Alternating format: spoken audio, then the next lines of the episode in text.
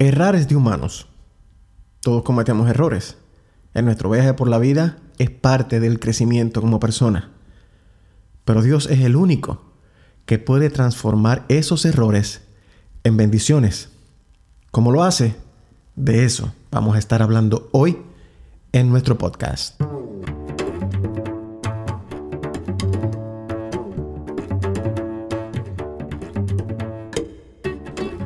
Saludos amigos y bienvenidos a la edición número 14 de nuestro podcast en blanco y negro. Este que les habla es JC.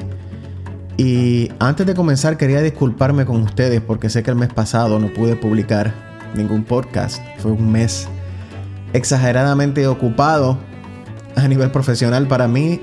So, mil disculpas. Yo sé que parte de el éxito de estas plataformas sociales es la consistencia.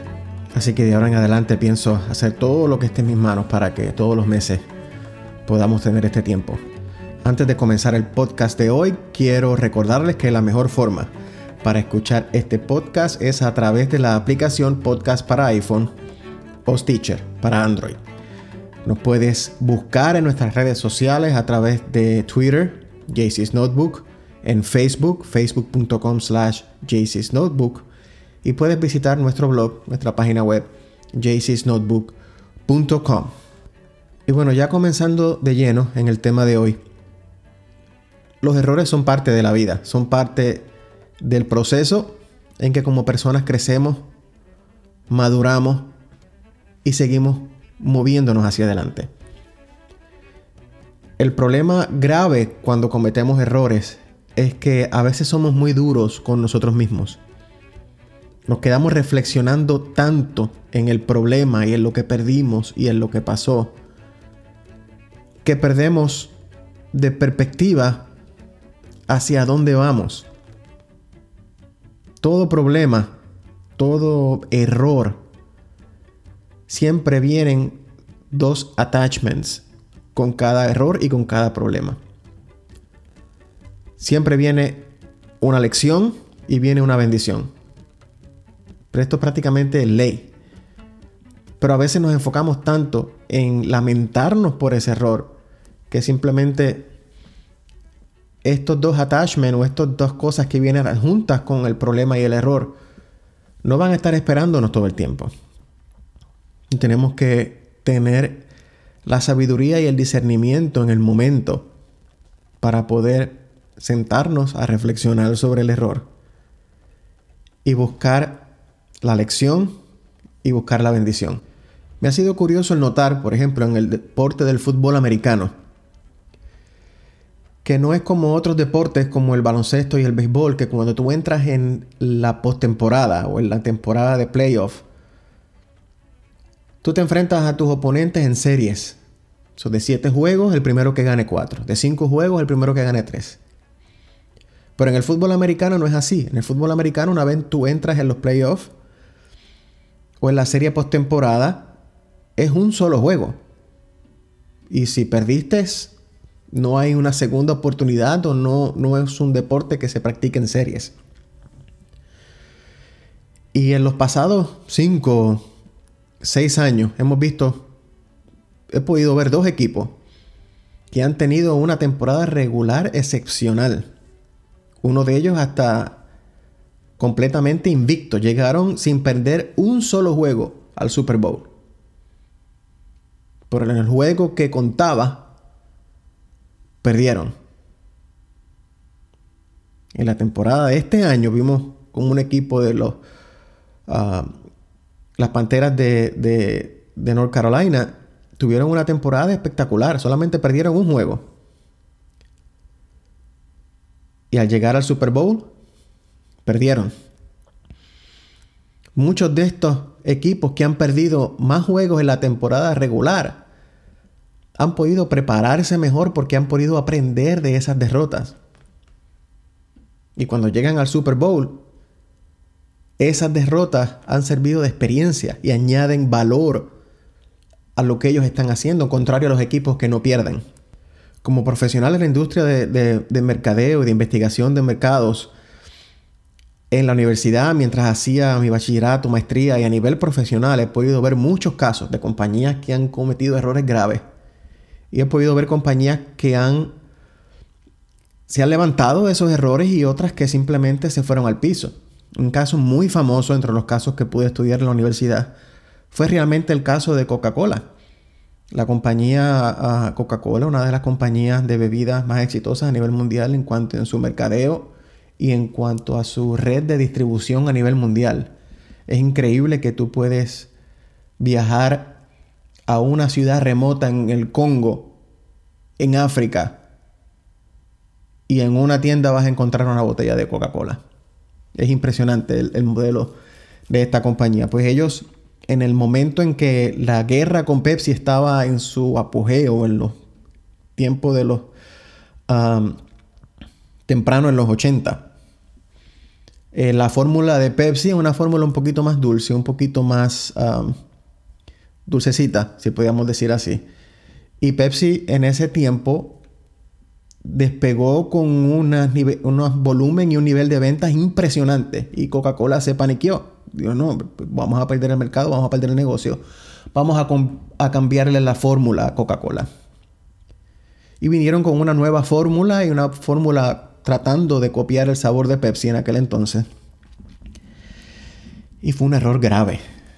Las, las ventas se desplomaron de una forma estrepitosa y, y fue una de las marcas más oscuras en la compañía, porque realmente estuvieron a punto de quedarse sin nada. El, equipo de Coca-Cola respondió rápido y trajeron lo que llamaron la Coca-Cola Classics, o la Coca-Cola Classic, perdón. Y retomaron el dominio ah, de la industria de bebidas y se recuperaron, aprendieron de su lección y se recuperaron. También les puedo hablar de la compañía Kodak, la compañía de cámaras y, films y, todo tipo de cosas para, para fotografía. Una compañía con un buen nombre. Y en el cambio de la era digital, cuando las cámaras ya dejaban de usar rollo y empezaron a usar um, memory cards o tarjetas de memoria, ellos tampoco quisieron progresar en ese momento con la industria. Ellos dijeron que no, que siempre iba a haber personas que iban a usar cámaras de rollo. Que el fotógrafo eh, de corazón iba a usar cámaras de rollo. Y no quisieron cambiar a la tecnología digital. Y les costó. Fueron a la bancarrota y, y Kodak prácticamente ya es un producto que pasó a la historia. Son personas que se quedaron lamentándose en la puerta del error y no buscaron la lección y la bendición. Hoy el mensaje que tengo para ti es uno sencillo. No te quedes lamentándote en tus errores. Ve a Dios, pon tus errores y tus pensamientos y tus debilidades y tus dudas en manos del Padre, en manos del arquitecto de la vida misma. Él es el único que puede transformar grandemente lo que tú entiendes que es un desastre en una bendición. Dios te conoce mejor que nadie y sabe lo que es mejor para ti. Yo recuerdo cuando era un niño, siempre que le pedía algo a mi mamá, yo no me preocupaba cómo era que ella iba a conseguir lo que yo necesitaba. Yo sabía que ella de alguna forma u otra iba a proveer lo que yo necesitaba en el momento. Y aún en los momentos más difíciles y en los que más me daba miedo, recuerdo una vez de, muy niño que veníamos caminando ella y yo y teníamos una sombrilla que era extremadamente pequeña y estaba cayendo el diluvio del siglo, con rayos y centellas. Ella simplemente me pegaba a ella y me empezaba a cantar, a inventarse canciones en el momento para hacer ese momento difícil un poquito más agradable. Y así íbamos cantando todo el camino hasta que llegáramos a la casa entripados. Pero yo sabía que estaba cerca de ella y que todo iba a estar bien. En momentos donde económicamente mi madre y yo no estuvimos bien, yo sabía ver a mi mamá buscar en el periódico ¿Quién se había muerto esa semana en el pueblo? Cuando la lista de la funeraria. Y donde había un muerto, en aquel tiempo daban sándwiches y daban chocolate caliente.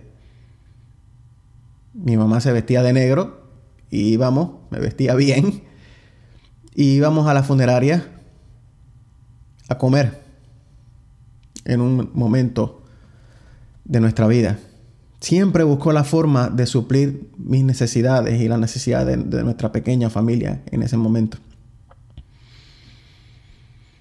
Y eso, si eso lo pudo hacer mi mamá siendo humana, ¿cuánto no más?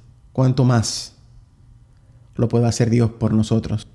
No importa por la situación que estás pasando en este momento, ni por la magnitud de lo que tú entiendes que es tu error. Tú no estás fuera del alcance de la gracia de Dios para ti y para tu familia. Cualquiera que sea la situación que estés enfrentando,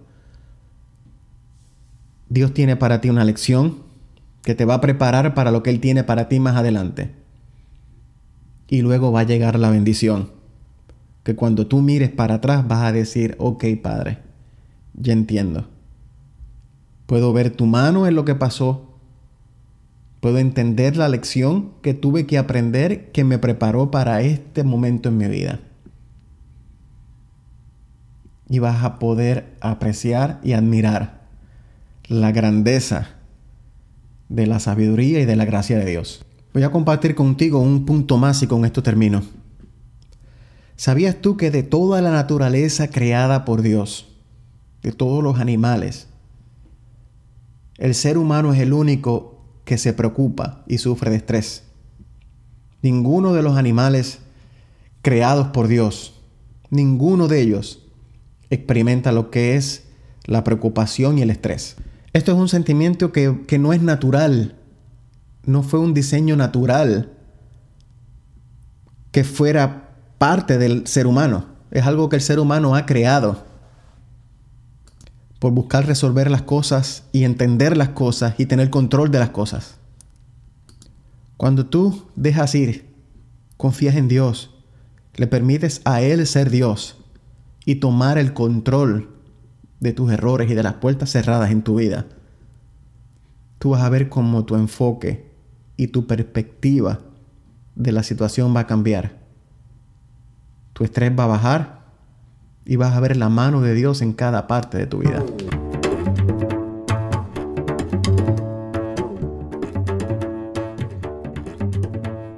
Hoy es el momento, hoy es el día en que vas a tomar ese sentimiento de culpa y de lamento y lo vas a poner en manos de Dios. Para que Él obre en tu vida y transforme ese sentimiento en energía que te va a propulsar a seguir hacia adelante en el nombre de Jesús. No permitas que ninguna iglesia o denominación religiosa utilice tu sentimiento de culpa para hacerte sentir peor. Van a decir que lo que estás pasando es consecuencia de tu pecado y que Dios te está castigando y que Dios está haciendo esto para que pagues por lo que hiciste porque no es cierto. Dios puede transformar tus errores en bendiciones. Él es el único que puede sacarte adelante. El Evangelio se basa en amor, en restauración, en ayudarte a seguir el camino que te va a llevar a sus pies. no permitas que ninguna iglesia menosprecie ni te haga sentir peor por los errores que has cometido. Los errores son exámenes, son lecciones que Dios te brinda para prepararte para las bendiciones y las grandes cosas que tiene para ti en el futuro. Vas a estar bien. Dios te bendiga.